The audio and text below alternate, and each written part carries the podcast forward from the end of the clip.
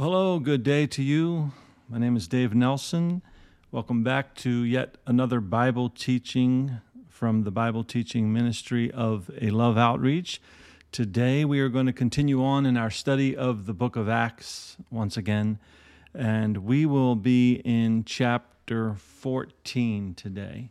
So please, if you're in a position where you can do so, please go ahead and open your Bibles up to Acts chapter fourteen so that you can follow along with me as we study the Word of God today. Uh, Acts chapter fourteen, and we are going to go ahead and jump right on into verse one.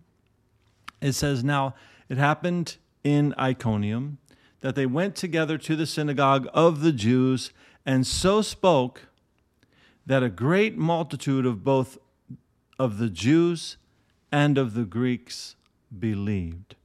Wow. So what we're seeing here is the Spirit of the Lord is working in a very powerful, very mighty way through his apostles.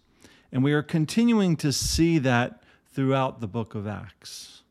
Jesus and him crucified and resurrected is being preached by the apostles of Jesus. And the hearts of people are in many cases open to receive the message of the truth. Today, at least from my vantage point, we do not see many people coming to Jesus um, like we can read about here in the book of Acts, not multitudes anyway. Um, is the gospel not being preached, right? Are the hearts of people just not willing to repent and believe? Well, unfortunately, there seems to be a combination of the two in our world today. And here at the ministry of A Love Outreach, we preach the gospel, we preach Jesus, and the fact that there is no other way to be saved. And of course, it is my prayer that your heart would be willing to repent and to come to faith in Jesus by surrendering your life to him. But there's only so much that I can do in pointing someone to Jesus. And here in verse one, we see that this was a wonderful time when both Jews and Greeks, that is, non-Jews, were coming to faith in, in Jesus and being born again of the Spirit.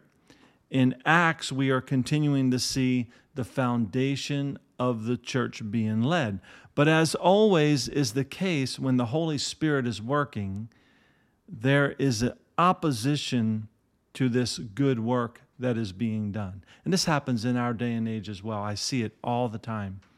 You begin to share the gospel with someone, someone comes around, they start to want to come to the Lord, or they give their, they make a commitment, an initial commitment, and then all hell breaks loose, right? There's opposition against it because Satan is warring for the souls of men and women, right?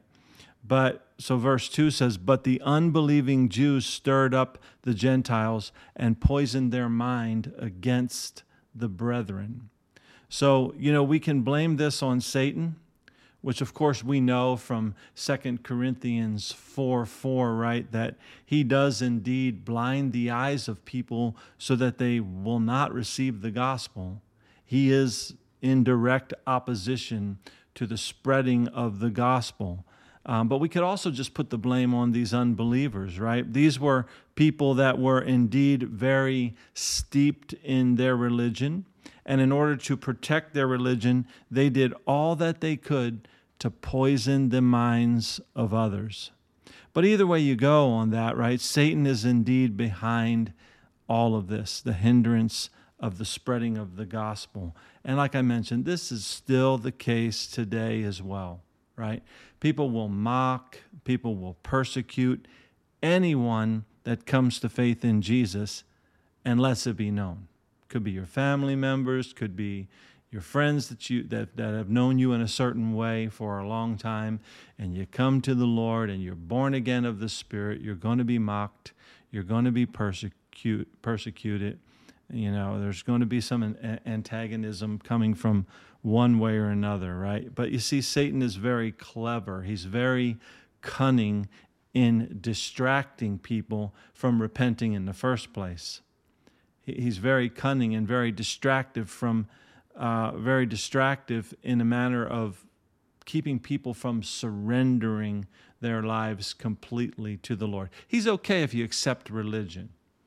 He's okay if you are a Sunday go-to-church Christian or a Wednesday go-to-church Christian, but the rest of the days of the week you live with the lust of the flesh and the lust of the eye and the pride of life. Satan's okay with that because he knows that you're not truly born again. You're not committed to the Lord, and he still has a grip on your soul, right? But what he won't stand for is people that will truly repent and that will die to themselves and become born again of the Spirit of God. So he will spare no expense when it comes to poisoning the minds of people, and he will use whomever he can, any unbeliever on this earth, to do that, to try and poison your mind, because their minds are poisoned with the lies of Satan. And they want to bring that to you, right? But the apostles here weren't willing to give up. They knew that the work needed to continue, the spreading of the gospel, and they were going to fight the fight of faith. They were going to continue to keep preaching the gospel at all cost.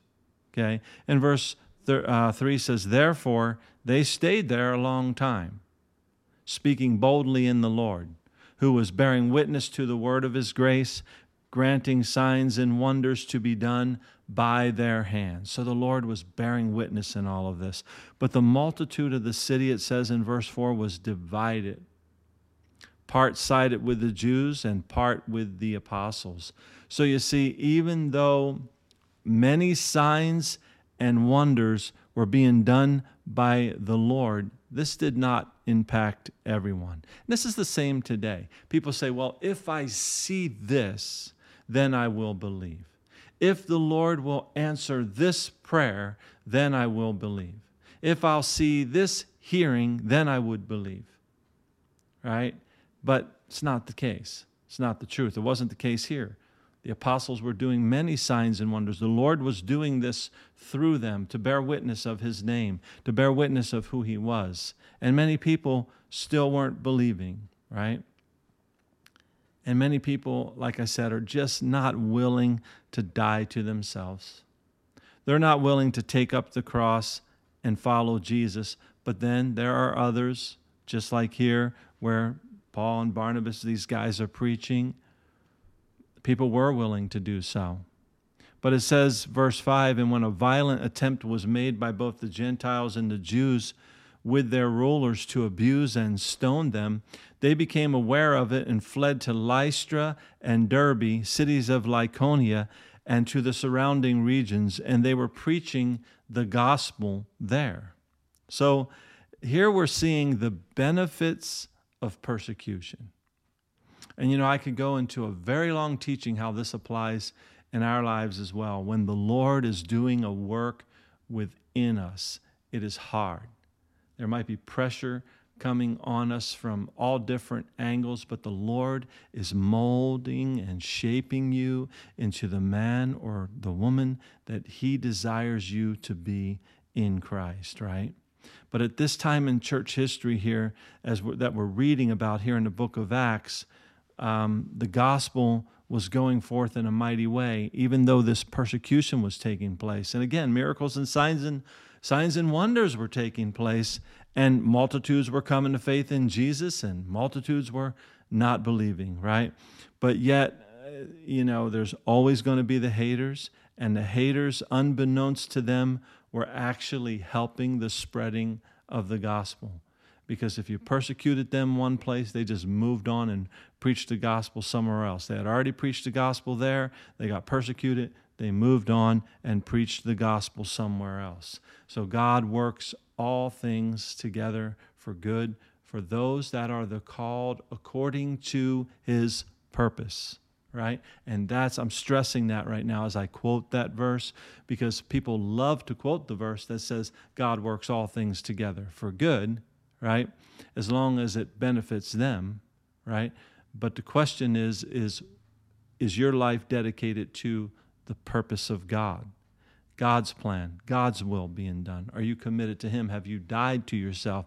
Have you taken up the cross? Are you following after the Lord?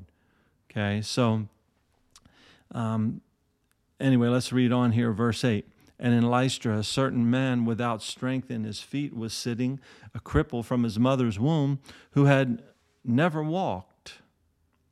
This man had, or this man heard Paul speaking.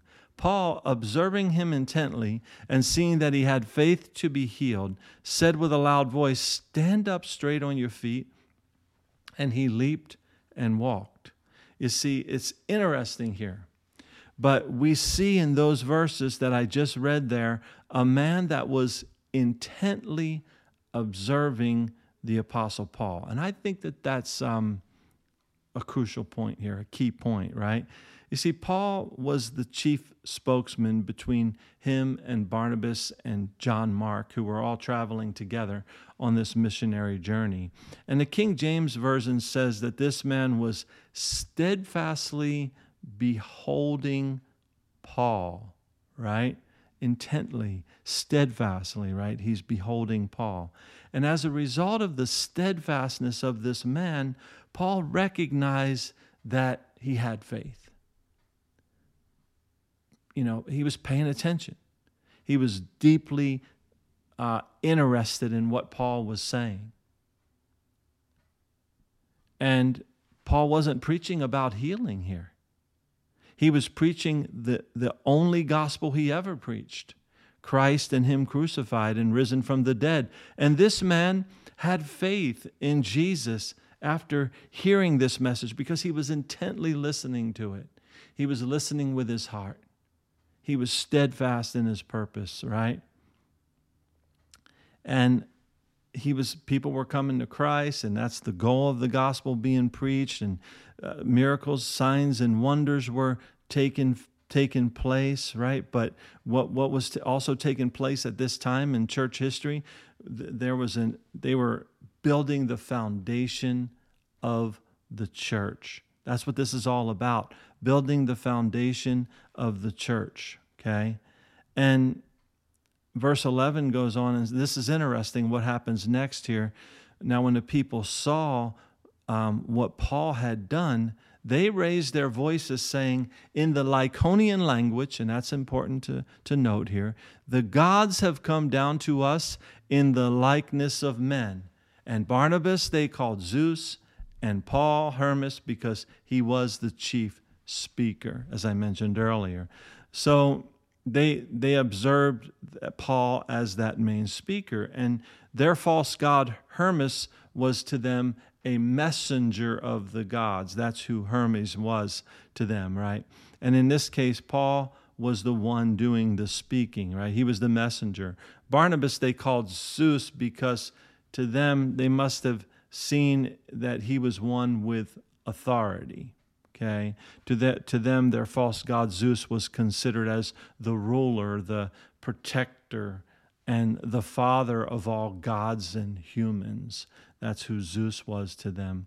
So we can get an idea here of how they viewed Paul and Barnabas. But because they were shouting all of this in the Lycaonian language, Paul and Barnabas did not know what was going on at this point. Um, they were at this point clueless as to what was happening. And then verse thirteen continues on, then the priest of Zeus, whose temple was in front of their city, brought oxen and garlands to the gate, intending to sacrifice with the multitudes. But when the apostles and Barnabas, or when the apostles, Barnabas and Paul heard this, they tore their clothes and ran in among the multitude, crying out and saying, "Men, why are you doing these things? We also are men with the same nature as you." So Paul and Barnabas didn't have halos over their head, you know, as you might see in a portrait of them or something like that, right? We are also, he said, we also are men with the same nature as you, and preach to you that you should turn from these useless things to the living God who made the heaven, the earth, the sea, and all things that are in them, okay? So we see here that Paul and Barnabas, in all those verses I just read, they kind of freak out there. once they finally realize what's going on. And they're saying, why are you doing these things? We're just men, nothing more, and we are preaching against the very thing that you continue to practice. Okay? So maybe this lame man, you know, was intently or steadfastly listening to Paul, but these people were so steeped in their way of life, so steeped in their false gods, that they were still following in that way, even though Barnabas and Paul were preaching against that, right? They, they wanted to turn these, Paul and Barnabas, that is, right? They wanted to turn these false god crazy people to the true and living God, the maker of heaven and earth, the God of all creation. They were preaching Jesus to the people. And today, many people have false gods. They may be their own God. They may say, I don't need God. I'm sufficient in and of myself. Or they may have false gods or things that they rely on, superstitions and certain beliefs that they, that they have in their lives. But the message of the gospel is to turn to Jesus Christ, is to come unto him, the true and the living God. And that's what Paul and Barnabas were focused on, right? And then in verse sixteen, Paul continues speaking of the Lord, and he says, Lord God, right? And he says, in who in bygone generations allowed all nations to walk in their own ways. Nevertheless, he did not leave himself without witness, in that he did good. He gave us rain from heaven and fruitful seasons. You see, just pay attention, and you can know that God is good, and he still allows us to have these things. Rain from heaven, fruitful seasons, your farm fields will grow, you can have food, right? Filling our hearts with food and gladness. And with these sayings, right, verse eighteen, here's what happens, right? It says, and with these sayings, they could scarcely restrain the multitudes from sacrificing to them. So these people, again, they were simply so enamored by the way that these men spoke that they wanted to lift them up, but refused to lift up the living God. Many people fall into the same pit today of lifting up man rather than lifting up God. Just think about it. You know, we have these celebrities, these sports stars, and they say something and everybody's like, oh, wow, he said that. Oh, wow, did you see what that star did to that star? Oh, wow, did you see all this? Useless. People that are simply perishing. People that are lost without the living God and without a relationship With, with Jesus Christ. But what the gospel message again does, and what this ministry does, A Love Outreach, is we encourage you, we exhort you to come to the living God, because this is what the original apostles did. They exhorted people to turn from their false ways, to, to turn from lifting up man, worshiping man, worshiping other people, worshiping idols, useless idols and such, right? And to turn to the living God. There is one God and one mediator between God and man, only one. You see, Jesus is the head of the body, and if you come to Christ, you are a part of the body of Christ, the church. Not if you go to a building, that doesn't make you part of a church, the church, I should say. Might make you part of what people call a church today. If you go to a certain religious structure, religious denomination, or a non-denomination, or whatever it is, and then you could be part of that church. You could become a member. You could be part of that religion, but you can be without Christ still. Only by repenting, turning to the living God, coming that is coming to Jesus Christ, can you truly be born again and part of the body of Christ. And at that point, you have one head over you. No man, no woman, right? You have one head over you. The head of the body is Jesus Christ, and you will have Christ in you by his Spirit. When you surrender your life to him, Christ will come in you. You will be born again. Old things will pass away. all things will become new. You will be new in Christ. You'll have a new direction, a new purpose, right? You will have a new life within you, and you will have turned from the old way of living. Then Jesus Christ becomes your Lord. He becomes your King, your Master, and you begin to then live in accordance with the way that He desires you to live, which you find out about through the reading of the Scriptures and through the work of His Holy Spirit within you, right? So, yes, there are different functions in the body of Christ. You know, people that are called to do certain things. Not everybody's called to do this type of thing that I'm doing here, right? Uh, you know, teaching the Bible like this. Not everybody's called to be a pastor or a teacher, or not. We don't have the same gifts, but when you come to the body of Christ through faith, through repentance in Jesus Christ, right? You will be doing something within the body of Christ. You will have a gift of the Spirit. You will have the fruit of the Spirit at work in your life, and you will be a changed person, and people will notice it. People will see it. People will know it.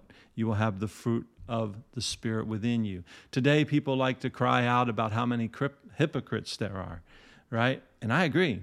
The, the, the so-called church, so-called Christianity, and I have to label it that way, is full of hypocrites because they think they can go to church on Sunday, or they can go to church on Wednesday and Sunday, or whatever day of the week they, they can go to their church, and they can do their thing, but then they can, behind the scenes, live in a different way, as if the living God can't see them, as if what they do on the other days of the week, or as if their sin doesn't matter, or if their sin is somehow covered up and, and no one can see it, so they can continue in it. Right? They are the hypocrites, and they do exist, right? But when you cry out and you call someone a hypocrite, you're one too, I'm sure.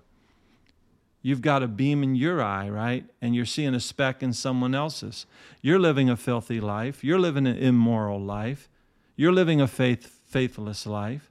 But yet, in the end, you think you're going to go to heaven? You think you're going to be with God for all eternity?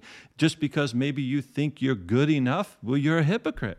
Just like the other hypocrites, right? And all of us have sinned and fall short of the glory of God. The only way we can do it is through Christ in us. It's the only way. We need to be born again of the Spirit of God.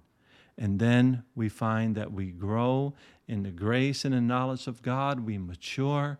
We, we find that the Word of God is living and active in us. It is changing us. It is molding and shaping us, as I mentioned earlier, to be the men and the women that God desires for us to be, okay? So kind of got off of my notes here and the direction I was going, but I want to jump back in. So the apostles, again, they're trying to put a stop to these people that are lifting them up. Verse nineteen, then the Jews from Antioch and Iconium came there, and having persuaded the multitudes, they stoned Paul and dragged him out of the city, supposing him to be dead. However, when the disciples gathered around him, he rose up and went into the city. And the next day he departed with Barnabas to Derbe. So the Lord wasn't done with Paul yet. We're not told whether dis- whether the disciples that had gathered around him had prayed for him or not, but even though he was battered and bruised and left for dead here, he would still go on and continue to preach the gospel, continue to serve the living God, continue to serve the Lord in his kingdom, right? And it was no easy task. And it's no easy task today. Believe me, even for what I'm doing right now, there will be the fiery darts of the enemy that will come after me behind the scenes to attack me for preaching the gospel and what I'm doing right now. You know, it's no easy path, right? There are many a stone throwers in this world. Many a people that want to stone you to death when you stand for the living God, right? When you step out, especially to preach the gospel, and you choose to walk in the ways of the Lord. And it will come from every different angle, places you would never expect the attack to come. it would come. It will come, right? But God has a plan that is greater than every stone thrower. And that is why I press on in doing what I'm doing, because God is greater than all the stone throwers, right? And it is, isn't it? Am- but it is amazing, I should say, how many stone throwers there are in the world. They're all over the place, it seems. And they come up with all of their different ways to attack the people of faith, the believers in God who stand firm in the Word of God, right? But anyway, Paul and Barnabas head to Derbe now. So once again, they were persecuted where they went, and, and when they had preached the gospel to that city and had many disciples, they returned to Lystra, Iconium, and Antioch, strengthening the souls of the disciples, exhorting them to continue in the faith, and saying, "We must, through many tribulations, enter the kingdom of God." So again, it's hard. But this is really interesting to me. As Paul and Barnabas went back through the cities where they had converts, right, people that had been born again before, they were making sure to warn them that the kingdom of God was not an easy place. It's not easy to enter the kingdom of God. Paul and Barnabas knew nothing of the health and the wealth, false gospel kind of thing that gets preached today. They, they, what happened? They didn't know about that gospel? Or is that just a made-up gospel? Well, it's just the made-up gospel, the health and wealth type thing, right? It's a false gospel. Enter, entering the kingdom of God has nothing to do with your best life now. Absolutely nothing to do with that. It's nothing at all. And as Paul was visiting news, these uh, new believers, again, who knows, he might still have the bruises all over his body for what it's like for him to walk in the kingdom of God and preach the kingdom of God, right? Maybe not. Maybe he had healed up by now with the time that had gone by. But I'm sure that the stoning was still fresh in his mind. And he's telling these new believers that choosing the kingdom of God is not the easy road. And, and I will never preach that to you, because I, I've found that, that to be not true whatsoever, right? Be ready for troubles is what I'd tell you, right? It's so sad that this truth, though, is far too often left out of the gospel message when people preach Christ. You know, but the devil, he's blinding the eyes of people from the truth. And the devil is roaming around like a roaring lion, seeking whom he may devour. And we must fight the fight. We must press on in the work. The work must continue on. So when they had appointed elders, verse twenty-three says, so when they had appointed elders in every church, so they went back to these cities. Now they're putting people in charge. Like I said, there's people that are have certain giftings, right? Pastors, teachers, elders, things like this that are that that have a role in the body of Christ to keep the believers focused, right? And it says they um, appointed elders in every church and prayed with fasting. They commended them to the Lord in whom they had believed. So Paul and Barnabas, right, again, I'm going to just reiterate this. They chose faithful men to oversee the churches, right, the, the church that they planted in every city where there was a believer. These elders where there was believers, excuse me, right? These elders were men that were considered to be of high integrity, above reproach. They were married men whose children were well-behaved, okay? And they were all men, okay? And you can read other scriptures to find out what is the true qualification of an elder, right? They would oversee the church for that particular city, okay? There wasn't a whole lot of division other than that. There was a church in the city, and that church was the body of believers. It wasn't a building at all. It was the body of believers, and these elders were over that body of believers to oversee them and to shepherd them and to, to pastor them and to teach them and to make sure that they stayed the course. So these men had this special calling on their lives, and, and they were chosen by the apostles who laid hands on them to do that, right? So in this in the cities that they were going through, basically we see Paul and Barnabas doing some administrative type work and encouraging the believers in the faith, and again telling them, hey, this is hard. This is hard. This is not the easy road to take in life, okay? Verse twenty-four, after they had passed through Pisidia and they came to Pamphylia, now when they had preached the word in Perga, they went down to Attalia. From there, they sailed to Antioch, where they had been commended to the grace of God for the work which they had completed. Now, when they had come and gathered the church together, they reported all that God had done with them and that he had opened the door of faith to the Gentiles, right? That is, to the non-Jews. So they stayed there a long time with the disciples. So Paul and Barnabas here had um, went back to their home church, and they reported all the good news of all the things that had happened on their missionary journey. Uh, but I want to give to you, those of you that are students of the Bible, I want to give you an interesting side note here. As you see here, it says that Paul and Barnabas stayed in Antioch for a long time. The next thing that we will hear about with them will be, of course, when we get into chapter fifteen, where we will re- where we, where we will read about the Jerusalem Council, what we call the Jerusalem Council, right? But before we get to chapter fifteen, there's a long time that passed here at the end of chapter fourteen that we're reading about here. Okay, keep that in mind when you're reading the Bible. There's time that goes by in all of this, right?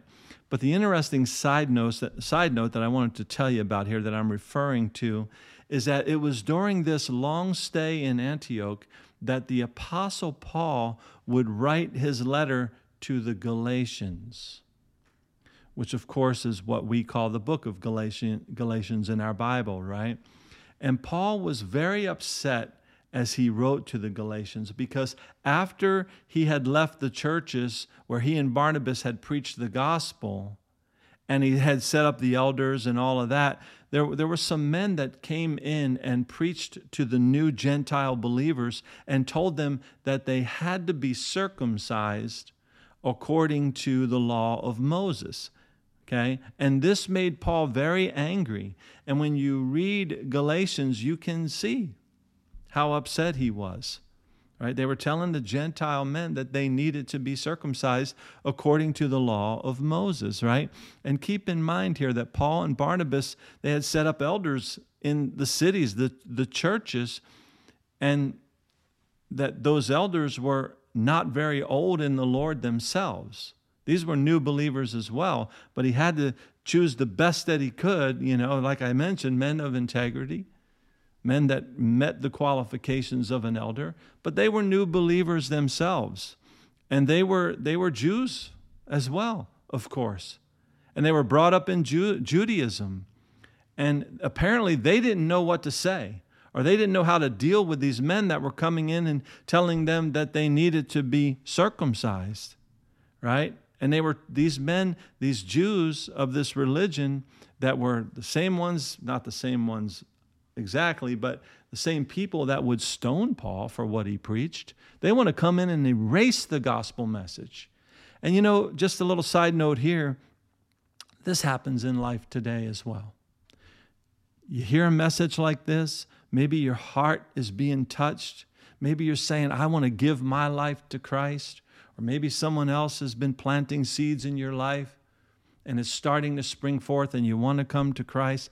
There are people that want to come along and erase that, rip that little sprout right out of the ground that is starting to grow up in you, right? In, in your heart, right? But Paul had to deal with this, right? So it was during this long stay in Antioch that, again, he wrote this letter to the Galatians. And in the next chapter of Acts here, we will see that the Jerusalem Council was all about this question as to whether the Gentile believers had to be circumcised or not. We'll read about that in chapter fifteen. And we'll go ahead and we'll stop here for today. But remember, folks, Jesus is the only way. You must be born again. You must yield your life to the leading of the Spirit of the Lord within you. We must press on in the faith. The work must go on. There are plenty of stone throwers that will come your way when you choose to walk in the path of righteousness. But God has a plan. God has a purpose. Stay the course. Fight the fight. Press on through the trials of this life. And God will continue to use you for His kingdom's sake. If you do face persecution, or you are currently facing persecution, or there's somebody in your life that's constantly there mocking you, running their mouth in your life because you are a believer in Jesus Christ, know that just as we've seen today, that persecution has benefits. God has a plan. God has a purpose in it, and you must be determined to press on and to fight on. Our focus on this earth as followers of Jesus is to be salt and light, to be Spirit-filled, Spirit-led people, to live in such a manner that we point others to Jesus. Again, the world continues to wax worse and worse. And thanks be to God that this world, as we now know it, is not our home. There is a new heavens and a new earth coming, and it's not too far in the distant future. It's time to know the truth, so read your Bible and discern the times that we are living in. Again, there are stone throwers aplenty, but the spreading of the gospel must and will continue. And once again, I exhort you to examine where you are today in the faith. As I preach this, as I teach this, it's what I must do. I must examine where I am in the faith. Have you put your hand to the plow? Are you staying focused on Jesus? Or are you looking back at the world, looking at the false gods of this world, right? I want to encourage you to fix your eyes on Him, to set your mind on Him, to tell others about Him. And if you feel so inclined to tell others about this ministry that teaches the gospel, do so. Share it with others, because the work must continue. And we must continue to preach the gospel. And time is running short. And today is the day of salvation. Let's close in prayer. Heavenly Father, Lord God, thank you for this good day. Thank you for your love, your grace, your mercy that you have shown to this world in giving this world the opportunity to repent and to come unto Jesus. Thank you for Jesus, Father God. Thank you, Jesus, for all that you've done, all that you've sacrificed. We thank you for your love in our lives. I pray your will to be done in all the hearts and the minds of those that will hear this message, be it today or be it sometime in the future, Lord. Let your will be done in all things. We thank you and praise you. In Jesus' name we pray, amen. Well, God bless you guys. Thank you for watching or listening, whatever, whichever the case may be. Um, We'd love to hear from you if we can pray for you or help you to grow in the grace and in the knowledge of the Lord, to help you to grow spiritually. So we will see you next time. God bless.